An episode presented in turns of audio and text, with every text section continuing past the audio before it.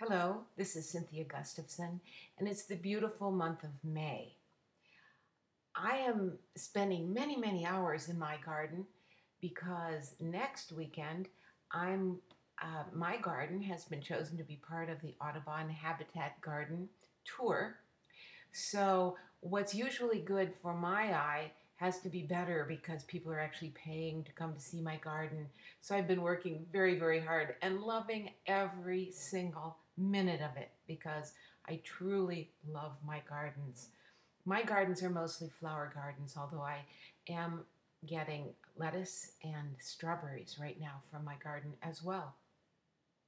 But I've written a poem for the month of May, and again, this is one of my children's poems since I'm writing a children's poem every month of the year this year, and we're going to make them into children's books for each month.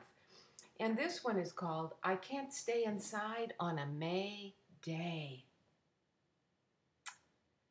It's hard to concentrate while May flowers bloom as I finish my homework at the desk in my room. I'd rather be out playing or flying a striped kite, 'cause the sun shines so long now and days are warm and bright. But school's not yet over, not close to being through. Scary tests are scheduled and library books are due. So I'm trying to figure out a way to make my brain think about school stuff without causing too much pain. Maybe I could do my work while lying on the grass, counting every worm or the number of ants that pass. Or maybe I could take a break out where the lilies wave, or wade into a cold creek, just like an Indian brave and raise my hands above my head and stomp like a drum, I'd sing a song into the wind and feel where the rain comes from. When I see a lightning flash or the trail home turns muddy, I'll run fast back to my desk and pick up my book and study. But that just makes me wonder if, in fact, I learn much more out there with the creek and the birds on its shore out there where the ants build cities each night and the lilies and sunflowers turn with the light. Oh, school is important because I love to learn. But nature in springtime unfolds like a fern and calls me to run out whenever I have time to the curious fun outside in the warm sunshine.